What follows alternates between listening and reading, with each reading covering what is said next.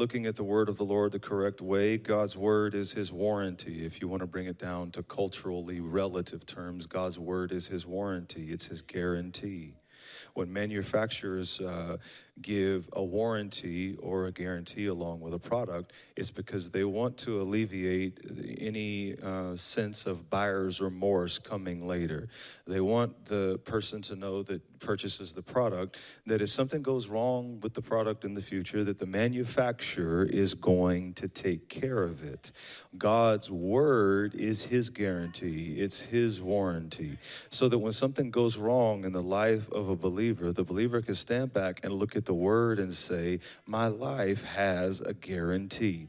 God's word guarantees you certain things. Some of those things it guarantees you, if you were in bondage in any area of your life this morning, God's word guarantees that you are coming out.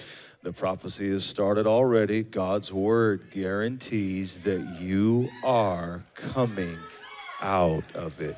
Doesn't matter what it is, doesn't matter how long you've been there. Before the end of this thing, you are coming out.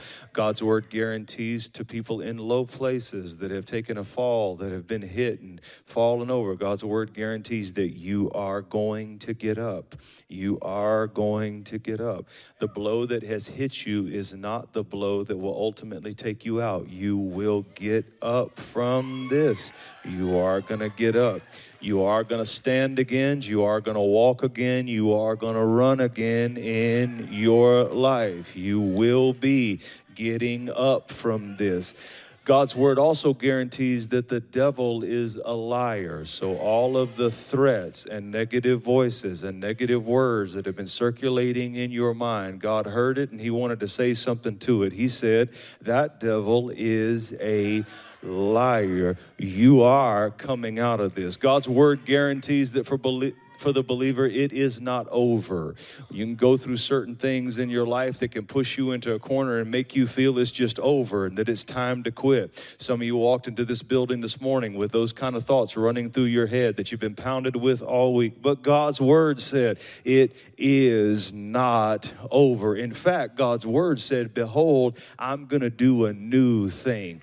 Not only is it not over, for many of you, it's about to begin again. The career it's about to begin again. The health, it's about to begin again. The marriage, it's about to begin again. It is not over. But unfortunately, that's only so comforting because we want a different kind of guarantee from God. We want a guarantee that we won't go through any adversity, we won't go through any pain, and we won't go through any suffering. But God never promised that believers wouldn't go through pain and suffering and adversity. In fact, oftentimes it's believers who are the ones that are hard pressed on every side. Like Paul said, press beyond measure. God never said we wouldn't suffer, but he did say that through our suffering that we would partake in the glory of God.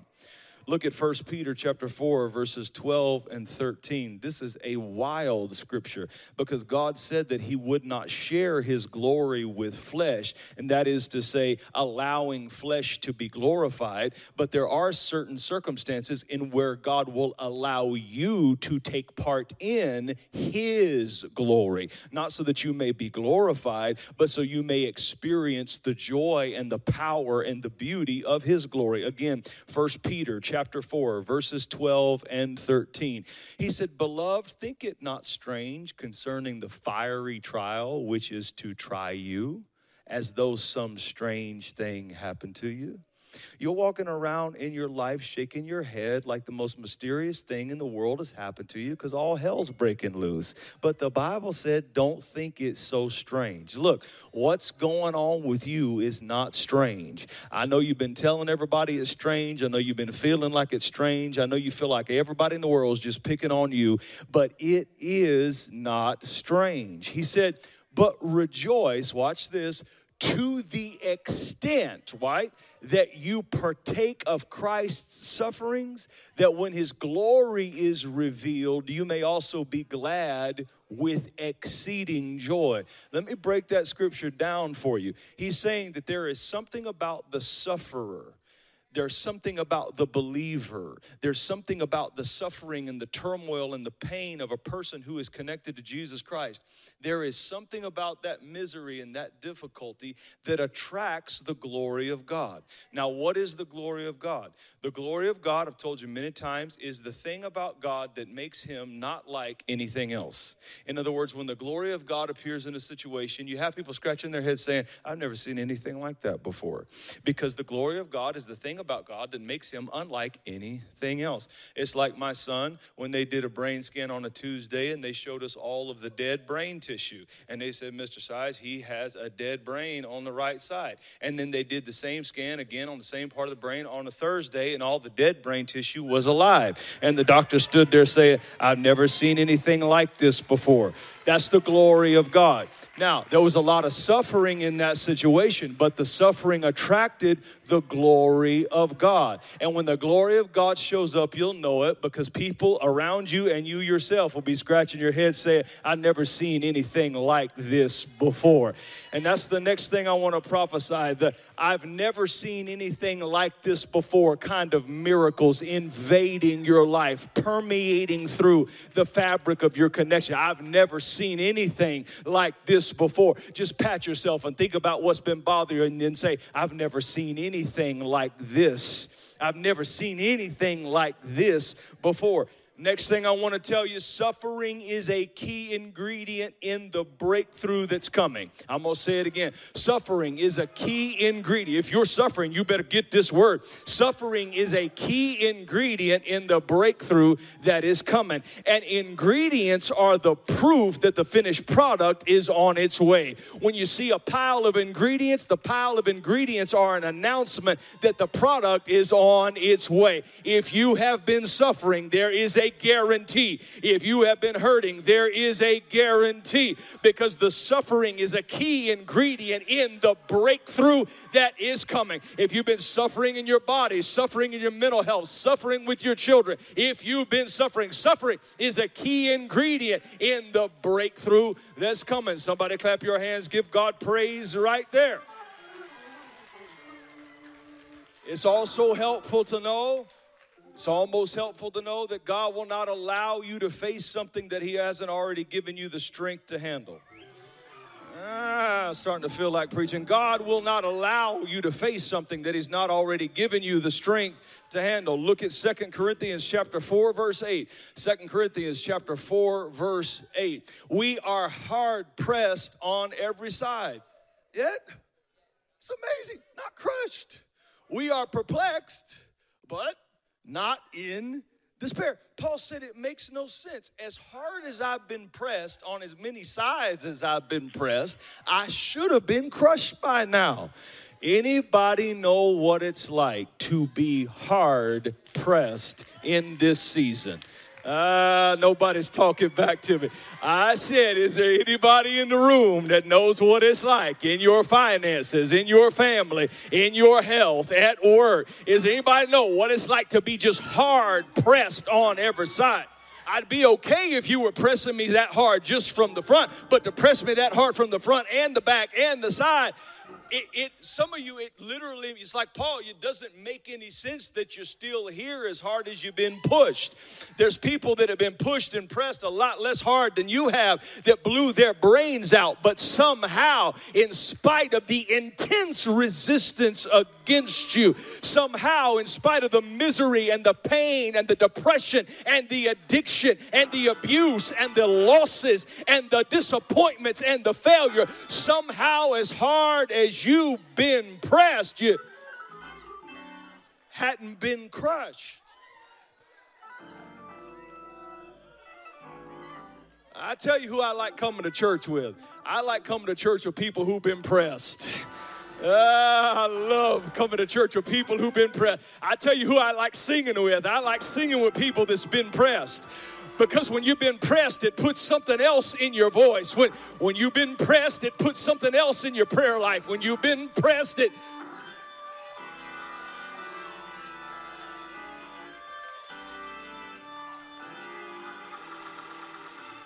Now, to those of you who are looking, you know, you're either coming out of a trial in the middle of the trial or going into a trial.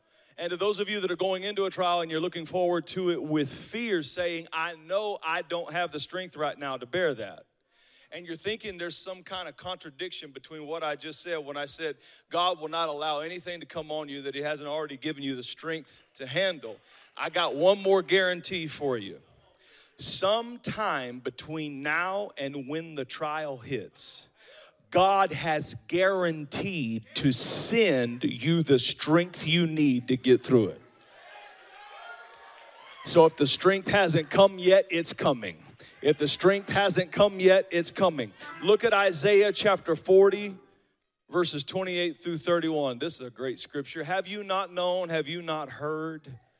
The everlasting God, the Lord, the creator of the ends of the earth, never faints nor is weary. His understanding is unsearchable. Watch, he gives power to the weak. I love it. He gives power to the weak. Doesn't give power to the strong because they're strong. He gives power to the weak and to those who have no might, he increases their strength.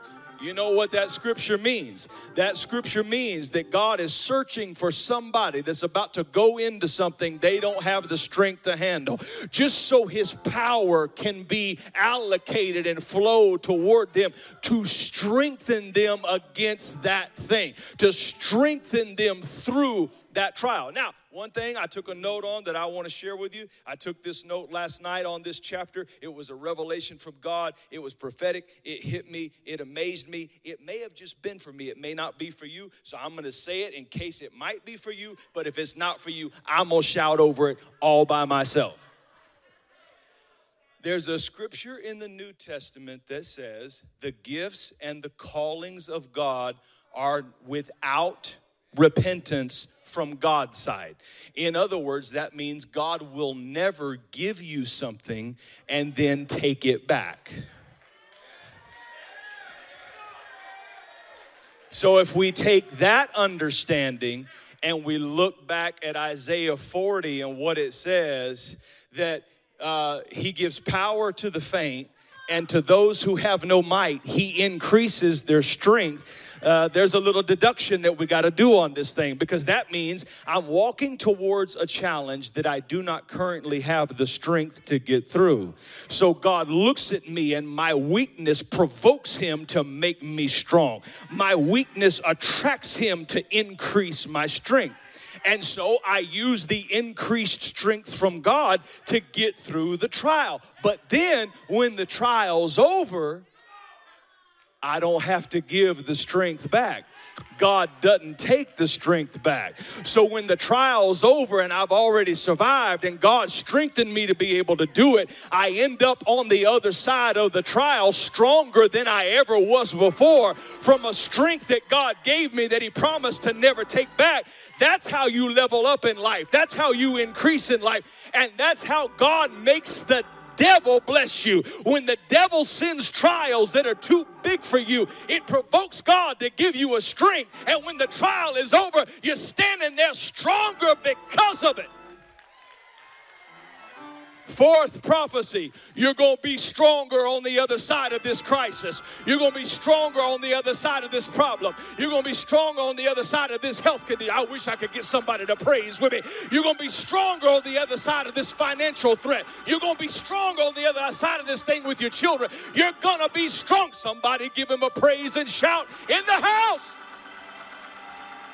He gives power to the faint and to those who have no might, he increases their strength. Increase is coming. Oh, increase is coming. Oh, increase is coming to this section, to this section, to the middle, to the balcony. To those of you watching online, an anointing of increase is coming on you right now. You pick the right Sunday to come because this is the Sunday. Heaven looks at your weakness and increases. Increase. I feel the Holy Ghost.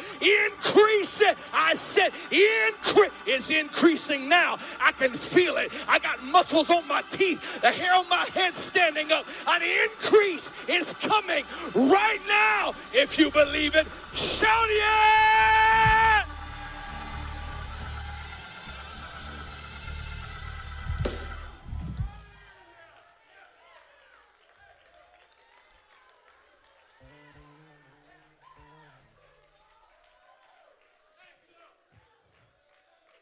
We must never, never, never. Increase comes in stages and in phases and in multiplicity of ways. Yours is coming a thousand times more. We speak over your life in the name of Jesus for your prayer life, for your endurance, for your lifespan, for your health, for your finances, that God add it all up and multiply you and increase you and bless you more and more. It's important not to preach Samson. Those of you that like study, those of you that like digging into the word, it's very important not to preach Samson from the presuppositional lens of cautionary tale. That's how everybody preaches it. That's how everybody studies it. You go into the story thinking about the fact that he told Delilah his secret and she had the Philistines arrest him. They shaved his head and they put out his eyes and, and, and they, they, they kind of lift up points of morality, you know, connect to the right people because the wrong people will rob you of your strength and all that kind of stuff. And there's some there's some good life lessons and some good points in that. But all of that assumes that God's purpose in Samson's life was thwarted by the enemy, and it wasn't. You, you got to understand this about Samson. Samson was born to a mama and daddy that couldn't have kids. His life was a miracle anyway. And he wasn't given to his parents just so they could be parents and have a baby. He was given to his parents because the nation of Israel was up under the control and the siege and the affliction of the Philistines. So God made Samson for this one reason.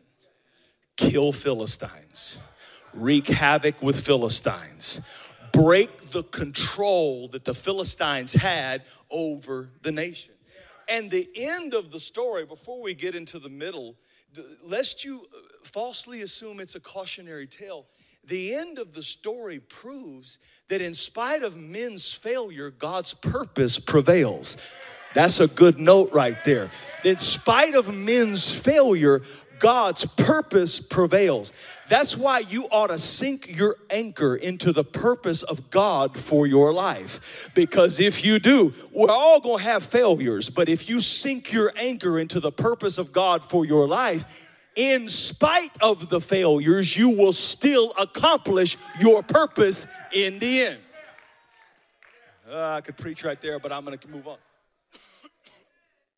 the Bible says that in Samson's death, he killed more Philistines in his life. In other words, the greatest example of God's thumbs up on his purpose happened when he died in that Colosseum. But he would have never been in the Colosseum if they hadn't have arrested him and put his eyes out. They would have never arrested him and put his eyes out if he hadn't told his secret to Delilah.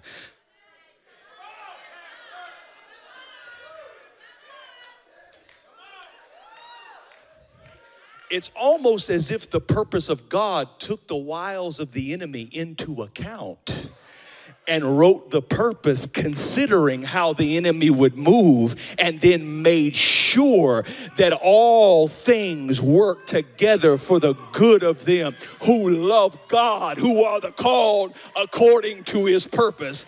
God never said you were going to be perfect. You don't have to be perfect. You got to be purposeful. And if you commit your heart to be purposeful, you'll never lose. You'll never lose. You'll never lose, not ultimately. The other the other thing that bothers me about Samson's story is everybody preaches and says that he took a Nazarite vow before God. Covenant relationships, covenant just means there's a contract, there's an agreement where both parties say, I will do this if you will do that. Okay, it's, a, it's an old word for contract. Okay, they had not just a relationship, they had a contractual relationship. And in the Old Testament, the highest form of these covenants was called a Nazarite vow. It was only reserved for a select few people, and the vow was very simple. I'll give you very special power to do very special things that no one else can do, but you have to live in a way that no one else lives. You are never allowed to touch anything unclean any, or anything dead, okay? You are never allowed to drink strong drink, okay? Number three, you are never allowed to cut your hair, okay? So, a lot of people say Samson vowed a Nazarite vow. That's not true. His parents vowed it over him. Some things you just have no control over. You, you got to understand, he didn't grow up and become a deliverer and a judge of Israel. He was born to be a deliverer and a judge of Israel. God didn't start moving in his life at some point of conversion. God started moving in his life the day he was born. Okay. So he's moving through his life and every Philistine he kills and every Israelite he rescues, he's advancing further and further into the purpose of God. Now, Judges 16:4 says that he loved Delilah. The other misnomer that I hate about the text is the assumption that Delilah was some prostitute or some random harlot. No, this was a person he had formed a relational bond with to the point that he loved her. If he had wanted to go see a harlot, he could have. He had done it before. But he loved Delilah. He loved a woman in the valley of Sorek whose name was Delilah. Be careful with your heart because as you advance in purpose, the enemy will use what your heart is in to attack you. The enemy will even move through people. They can be good people, but just not know that they've left a portal or a door opened for the enemy. And the enemy will even move through people that you love to attack and to wound and to afflict you. And so was the case. The enemy has decided to attack Samson in the one spot he's vulnerable, the spot of love. He loves her, so it made him vulnerable. And the enemy came through that door because the enemy knew one thing about Samson that's true about, you know, most of us, okay?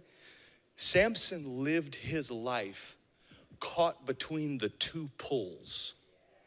There's two great pulls in life. There's the pull of your purpose before you ever lay hands on your purpose, your purpose has laid hands on you. All of your life, your purpose has been pulling you. You may not have been able to articulate it, you may not have been able to tell people what it is or communicate well about it, but there's been this invisible force that has been pulling you in certain directions all of your life. And that force, that pull, is your purpose. So Samson was always pulled by his purpose and yet always pulled by his carnal affections temptation, sin, those things. So he lived his life caught in the tension between the purpose of God over his life and his carnal affections. Many of us are living in that tension today. Caught between the purpose of God for your life and your carnal affections and sinful temptations. And he loved Delilah. In uh, verses 16 and 19, in Judges 16 16 through 19. It gives us the account. It came to pass when she pestered him daily. I'm not going to preach about that, I'm not going to say anything about it. It came to pass when she pestered him daily.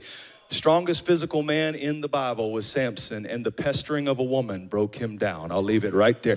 And it came to pass when she pestered him daily. We're going to talk about that at Duo. When she pestered him day. It came to pass when she pestered him daily with her words and pressed him so that his soul was vexed to death. Let's say amen, fellas, but blink your eyes three times. Don't say it out loud. No, don't say it out loud. Just blink your eyes three times. She pestered him so that his soul was vexed to death. Verse 17, that he told her all his heart, said to her, No razor has ever come upon my head I've been a Nazarite to God. What? From my mother's womb. If you just read the Bible, it'll tell you all that stuff. Like he never took the vow, the vow was taken while he was in his. Truth is in the text, but you gotta. So basically, you know the story. She's tried, you know, three or four other times to uh, to hand him over to the Philistines. They bound him with new cords. He said, "Yeah, if you bind me with new cords, I'll be like any other man. They came in, he broke the cords, just beat the snot out of them, killed a whole bunch of them. It was just bad. And then he said, if you put my hair in looms, you know, and they came in and he did it to them again. I mean, he was he was having fun with them, having fun with them. And uh, finally, she breaks him down, and he tells her. And let, let's go a little further with this. It's I'm almost done. It's not about the shaving of the hair. Okay, don't don't focus too much on that. Uh, the seven locks of his head represented his spiritual connection to God. Okay? Um, in Revelations 4 and 5, and again in Isaiah 11, the scripture reveals the seven spirits of God. You have the Spirit of the Lord, the Spirit of wisdom, the Spirit of understanding, the Spirit of counsel, the Spirit of power, the Spirit of knowledge, and the Spirit of reverence. So he was told to braid his hair in seven locks because each one of those locks was an outward sign, just an outward little natural sign of the connection he had in the spirit. He was connected to God like your hair is connected to your head. So he's already broken two of the three tenets of the Nazarite vow. Class, do you remember what they were? Touch something dead, drink strong drink, and then number three? Okay, okay. Well, on his way uh, to Delilah's house, he stopped and he noticed that there was honey in the carcass of a dead lion, and he wanted it, so he reached in and he took the honey. Okay? And uh, Samson was always known to enjoy some strong drink. The final thread remaining in his covenant relationship is that thing about his hair, which is the namesake of the whole thing. And when he tells the enemy his secret, don't tell the enemy your secrets. What was the secret to his great supernatural strength? crazy exploits that he did. Everybody, his whole life, wanted to know. You know, he's five years old, walking around with boulders, picking up wagons, you know, tossing donkeys around. Everybody always wanted to know how in the world can you do this? Is there a protein bar I can eat? Or, and the secret was my source of strength is my private connection to God. Don't get caught up on the hair or the strong drink or the touching unclean stuff. No, no, no, no, that's not it. That's just emblematic. It's just an icon, it's just a label for my private connection with God spiritually. And each one of us, if we read the word and we're in relationship with the Holy Spirit, there will be private things that become strands of your connection with God. There may be certain things you cannot do, not because the Bible says it's a sin, but because in your own time with the Holy Spirit and communing with Him, a conviction came on you not to touch that thing, or not to go to that place, or not to connect with those people, or not to enjoy this certain pleasure. There, there's, there's private things. And when you adopt those private things in your relationship with God, they become strands of force that connect to the source. So she wanted to know his secret. And it's not so much that he said, The source of my power is from God. He told her the specific vehicle through which it was flowing through. So she lulled him to sleep. You know, the Bible never says that Samson slept with Delilah. He may have, it never says he did. When we see Samson going to Delilah, he's always going there to rest, to sleep, to lay his head down, to recover.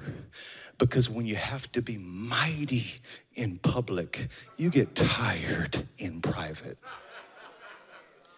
Careful where you go when you're tired.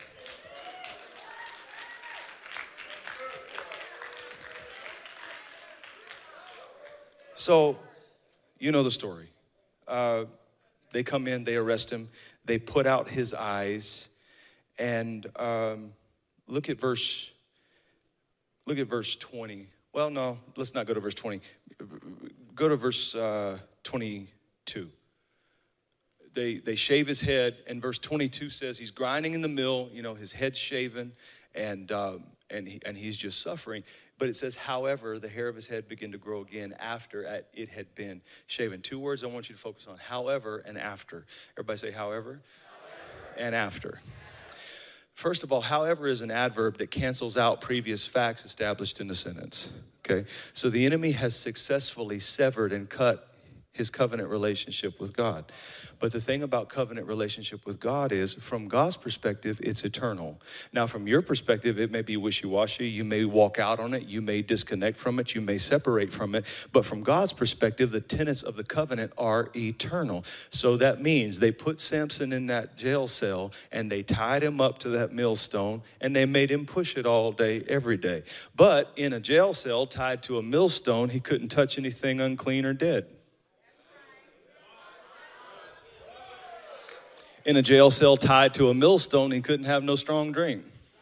And in a jail cell tied to a millstone, and they never, they should have kept shaving his head. His hair began to grow again. So now he's not just got one strand, he's got three full strands of the original covenant coming back in place because regardless of your failures, God's covenants are eternal. And He said, If you return to me, I will return to you. You may have backslidden, you may have drifted far from God and stumbled in here today, halfway not even wanting to come. But the Lord says to you today, If you will return to me, I will return to you.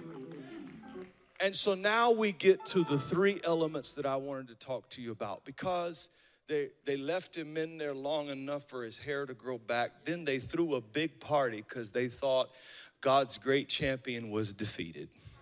They gathered all of their governors, all of their parliament, all of their sophisticated people in the community. They gathered the pillars of the community underneath the pillars of the stadium. they never would have done it with the Samson of old. Wasn't safe to have everybody in the same place with the Samson of old. But now he's blind. Okay? And so the Bible says that they couldn't just leave him, they should have left him. They couldn't just, the enemy always goes too far. Bishop gave this prophetic word to someone last week, and I was I was overhearing him on the phone with them. He said, "The enemy will always push people too far. He'll push them right into the hands of Jesus."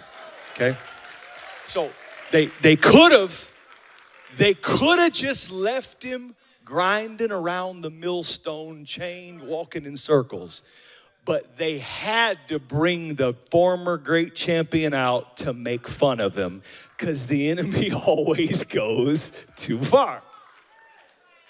And now he can't he can't walk because he's blind, so they give him a partner. A little boy. Point number 1, in this season God is going to give you a partner Listen to me. Listen to me. Who is strong where you are weak. Listen to me. They don't know it, but Samson's got his power back. He's strong, but he can't see. He's got power, but no vision. And vision and power can go together and make miracles but power without vision is a waste. So God gives him a partner, and, and he, he asked the partner, the little boy, he said, Can you put my hands on the pillars.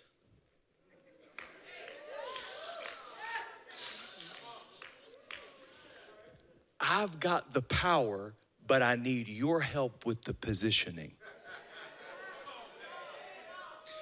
So the partner takes his powerful hands and puts them in the right position. Some of you got power. In fact, you're stronger than you've ever been. You're a little older now, but you're stronger than you ever been. But but the problem is you don't have vision. So God, when He sees you, He'll always partner you up with somebody that has what you don't have. So he asks his partner that God assigned to him, Will you put my hands in the right place? Because Samson knows it does no good to push with all your might if you're pushing in the wrong spot. Some of you are strong and you've been pushing, but you hadn't been pushing in the correct place. If you're gonna push and see results, you gotta line your powerful hands up with the pillars of the support system of the thing that's trying to block you and keep you down. So he says, he says, boy, can you put my hands in the right place? God's gonna give you somebody the right one to help put your hands in the right place. Listen to me, all of you that are single. God's gonna send you the right one. All of you that have a company and you need to make a hire, God's gonna send you the right one. All of you that are looking for work and you need a company that needs some people, God's gonna assign you and send you to the right one. God is gonna give you a partner to help put your hands in the right place. Then, next, number two, a prayer. Okay, a prayer. A prayer. The enemy's most sophisticated lie is that prayer won't do any good this time because you prayed about it so long and you asked so many times and you've been so disappointed but but you can always pray your way into victory and notice how Samson prays. He said, Lord, I want my strength back one more time and give me vengeance against the enemy. When he did that, when he said, Give me vengeance against the enemy, he slipped his prayer right into the current and the vein of the purpose of God. Remember why he was created? He was created to take vengeance on the enemy. Samson was God's tool, God's weapon against the enemy, flung at the enemy in God's own hand. So when he says, Give me vengeance against my enemy, he's praying in direct correlation with the will and the purpose of God. And when you pray according to God's purpose, I got a message a couple months ago about that. When you pray according to God's purpose, you can always pray your way into victory. And then, and then, and I hope you've been receiving this because I'm done. The prophecy is over. I hope you got it. I hope you got it. I hope you connected to it. I hope you received it in your spirit. I hope you didn't just think you were sitting through a church service. I hope you realized that God, through me, was speaking to your spirit to give you instructions about the steps you need to take and the moves you need to make and the things you need to do and the stuff you need to watch for. Number three, number three, as you're standing, he had to push one more time. Pushing after failure is always difficult. Mustering up the energy to push again after failure is always difficult. But see, in all of his life, God's bringing some to you, some of you to a life changing, life altering moment. Okay. Samson had pushed against the Philistines many times, but he had never pushed against something when the stakes were this high. Never. Okay? He's got more in front of him than he's ever killed in his entire life. So, all of the pushes, all of the warfare, all of the pain, all of the stuff led him up to this moment. He's not there by cautionary tale. Fools say that. He's there by the brilliant strategic design of a purposeful God. And so are you. The enemy's been trying to convince you that your mistakes have canceled your purpose. No! You are right where you are supposed to be. Flaws and all, past and all, pain and all.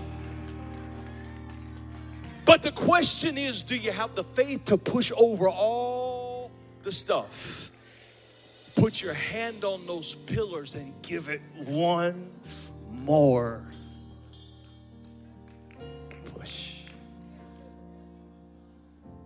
the Lord will send you the right partner. The Lord will answer your prayer prayed in accordance with His will. And if you will push, one more time, I feel the glory of the Lord falling in here.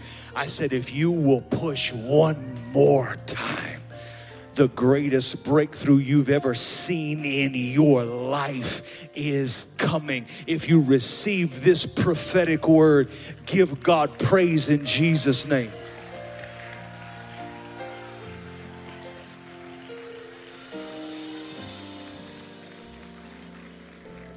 You can connect to prophecy a few ways. You can connect to it by praise, you can connect to it by faith you can connect to it by response. You can connect to it by seed.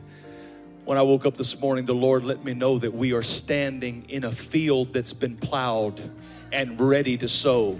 There's breakthrough in this house this morning. And I've listened, I've listened to Bishop, who is not just my father, he is a sitting bishop in the body of Christ positionally. And I've listened to him give such direct counsel this last week, and I've asked him to come and challenge all of us with our seed this morning. Welcome him as he comes.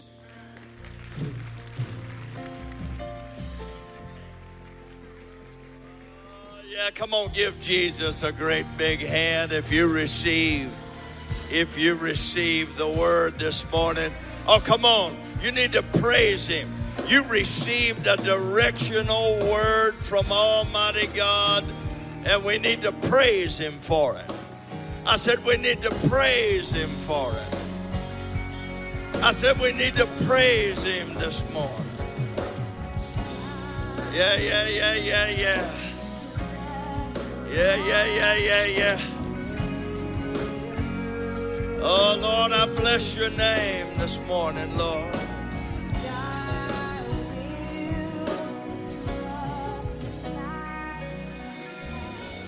Oh, yeah, yeah, yeah, yeah, yeah, yeah, yeah. They wanted Elijah. They wanted him to they wanted him to prophesy. They said, We need, we need, we need, we need a word. We need a word. We need a word from Almighty God. He said, I can't give you a word in this dry place. He said, I got to have a minstrel come. I, I got to have somebody that'll reach up into the atmosphere, that'll reach up into the heavens uh, and bring a manifestation to the prophetic word of God. Can you give your God, I'm just talking about three minutes of Holy Ghost digging deep into your soul and blessing his name this morning? Oh, come on, somebody. Come on, somebody. Let's dig deep this morning into our soul. If you don't dig deep into your soul today, you'll become tomorrow who you criticize today. Let's dig deep right, right in this moment, right in this special moment. Thank you, Jesus. Oh, yes, He has. He delivered me from all fear. Now, everybody in the house and watching online. Woo, he set my feet on a rock. Thank you for it, Jesus. I'll never be moved. I'll say of the Lord, you are my shield, my strength, my portion, deliver, my shelter, my strong tower, my very present help in time of need. Be seated for just a moment. God spoke to me at 4:30 this morning from Second Chronicles 20, 26. It's where Jehoshaphat was in the valley of Barakah. And God said, I want you to I want you to reach out to three people and tell them I have led them into the valley of Barakah. And I looked up that Hebrew word, and it means the valley of blessing, prosperity, and rest. Blessing, prosperity, and rest. So, first of all, I reached out to New York at five o'clock this morning. And I said, God has led you into the valley of Barak, a place of blessing, prosperity, and rest. And then I reached with the other hand into California. And I told the pastor there, God has led you into the valley of blessing, prosperity, and rest. And I heard from both. But I said, Who's that third person? And God said, It's Christian World. You tell them I have led them into the valley of Barak. Uh, shout, I'm standing in blessing, prosperity, and rest. But, but before Jehoshaphat got there, he, he had he had to go through the valley of trouble. And see, before you can get to this beautiful place of blessing, you're going to have to get through the valley of trouble. I got one, yeah. Yeah, yeah. You, you remember Joshua, Joshua 7 24. He finds himself in the valley of Achor. I said, Joshua's in the valley of Achor. The Hebrew said it's the valley of affliction, disturbance, and trouble. Verse 25. And Joshua said to Achan, who had been Achan, overtaken the things of God, uh, Joshua said, Why have you troubled us? Now you've troubled the Lord. Mm-hmm. He was in the valley of trouble, and every one of us will go through the valley of trouble. Job 14 and 1 says, A man that's born of a woman is few days and full of trouble. But you got to get through trouble before you can get to the blessing of God. Life, people, Satan will try to stop you from receiving the blessing of God. So, the first step to your blessing, prosperity, and rest, you have to manage the valley of trouble. Job managed it and got double for his trouble. Shout, I got to manage trouble. No, shout, I've got to manage this trouble. The, the second valley Jehoshaphat had to go through was discouragement. Numbers 32 and 9 says, when the spies came back from the valley of Eshcol, uh, they, they discouraged the people that they should not go in and take the blessing and the promise. And there's valleys of discouragement that I promise you you'll go through before you get to God's blessing.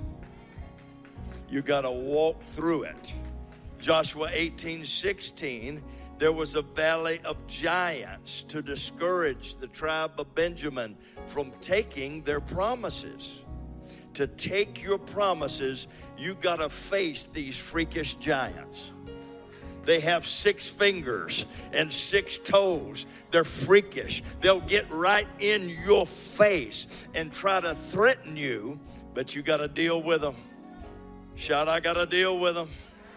See, the giants are a part of going to the next level. If you don't deal with them, you'll never get to this next level that God's trying to take you to. I said He's trying to push you to another level. You have to avoid small minded people, small ankle biters, small threats. If you eat small, you'll stay small. You eat big, you'll get big. Shout, I'm seeing big. See, see, see, if you struggle running with the footman, how in the hell do you think you're going to run when the horsemen come? Okay? You got to get over these small threats and these small little molehills that you call mountains. And the second valley you got to go through to get to blessing, prosperity, and rest is the valley of discouragement and big giants. You just got to get ready to fight. Psalms 84 and 5, David said, uh, Blessed is the man whose strength is in the Lord. Shout, My strength's in the Lord. Verse 6 When passing through the valley of Baca, he digs a well, and God's rain fills the well. Verse 7 So they can go from strength to strength. Shout, I'm going from strength to strength. Oh, I lost you. Shout, I'm going from strength to strength. The word Baca means disappointment, discouragement, grief, stress, and weakness. When you go through this valley, dig a well. Use your energy to dig a well so that you can be strength and refresh people that are weaker than you are.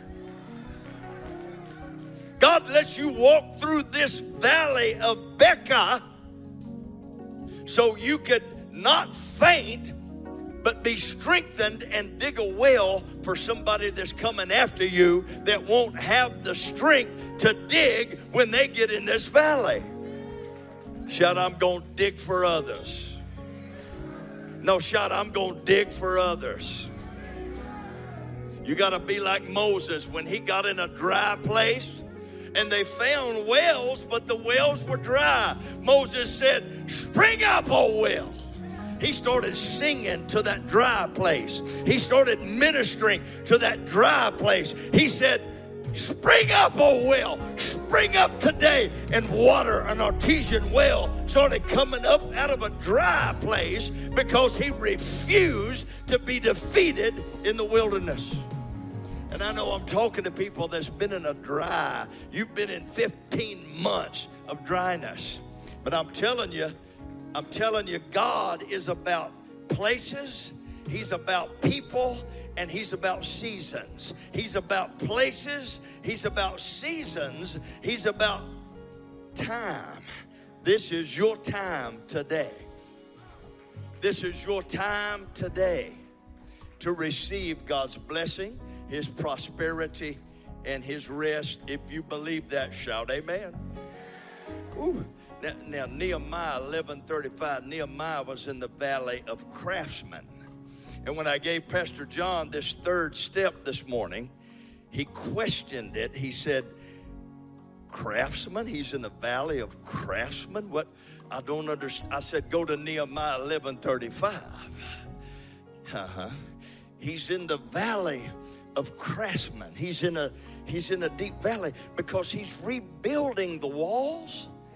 He's re, but but Sanballat and Tobiah, they're trying to pull him down off the wall. They're when they can't pull him down, they they try to threaten him and, and, and they and they say the enemies are coming and, and, and they're gonna run you over. But Nehemiah said, I'm doing a good work. I'm in the position God called me to be in. I'm in the place. I've got the people that God has put with me, and I've got craftsmen. Somebody shout craftsmen. See, God will give you, number three, everything you need when you need it. See, some of you won't step out by faith and, and take the promises of God because you're saying, I don't have the resources. I, I don't have the people. I, I don't have the backing. I don't have this. I don't have that. I don't have the other. God will give you everything you need to fulfill your destiny and His purpose. There's craftsmen, there's carpenters, there's plumbers there's electricians, there's rock layers, there's everything you need in God. He will supply all your need according to his riches. He's got it all, baby. The earth is the Lord's and all the fullness. When Pastor Jay showed you, these seven things, these seven spirits, God said, God said, I'm going to release I'm going to release my spirit to people today. I'm going to release wisdom, understanding, counsel, power, knowledge, and reverence. I'm going to release it all. And, and, and I said, okay, okay. I didn't know I was getting up at the end. I was just going to get up and receive the tithe. And Pastor said, I received the tithe. I want you. I want you to seal this prophecy with God's word. And I said, okay. And God showed me just sitting there, there's three people. There's three people in the house that have a thousand dollar seed. Don't get nervous if this is not you, but God's going to release seven things to you today. The, that He's going to release His spirit, wisdom, understanding, counsel, power, knowledge, and reverence. He's releasing it right now but you need to release a thousand dollar seed. And then there's seven people. I don't know who you are, but you've got a $77 seed. And God said, I'm going to also release these seven. They're, they're my spirits, their, their wisdom, their understanding, their counsel. God said, I'm going to be a wonderful counselor to you. You've been trying to get your counsel from people that don't have a, a, a pot to cook in or a window to throw it out. But your best counsel comes from the Lord. If if you're those seven people, I want you to stand right now. If you're those seven, I know there's seven in the house. Get a $77 seed right now, but you've got to follow these steps. You got to follow these steps that I'm sharing with you right now. Find me, Lawrence. I need you to find me. I will bless the Lord at all times. Yes, I will. Yes, I will. Everybody in the house said, I will trust him at all times. Yes, I will. Help me, somebody. He will. Oh, yes, He has. From all fear. No fear here. God's not given me a spirit of fear. He set my feet on a rock that won't roll today. If you've got that seed, bring it quickly, as quick as you want God to bless you. I want you to bring it quickly. Father, thank you for releasing your blessing. Thank you, for an anointing that's breaking demonic yokes right now. Somebody watching online, you need to connect with this prophetic word. This is your season. You're in the valley of Baraka, the valley of blessing, the valley of prosperity, the valley of rest. God's going to give you people for your life. God's going to give somebody a husband. Come quickly.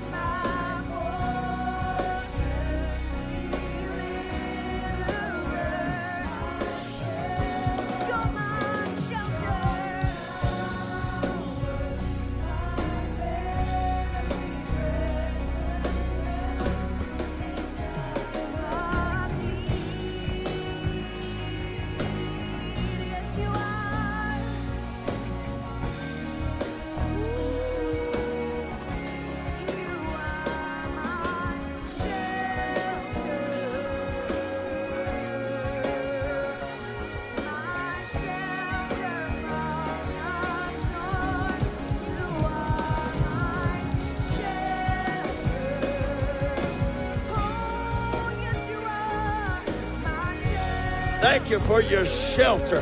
Thank you for covering us from the top of our head to the soles of our feet. God bless you.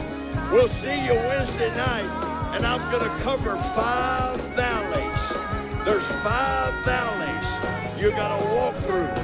You got to walk through to get to this special place, this valley of Baraka.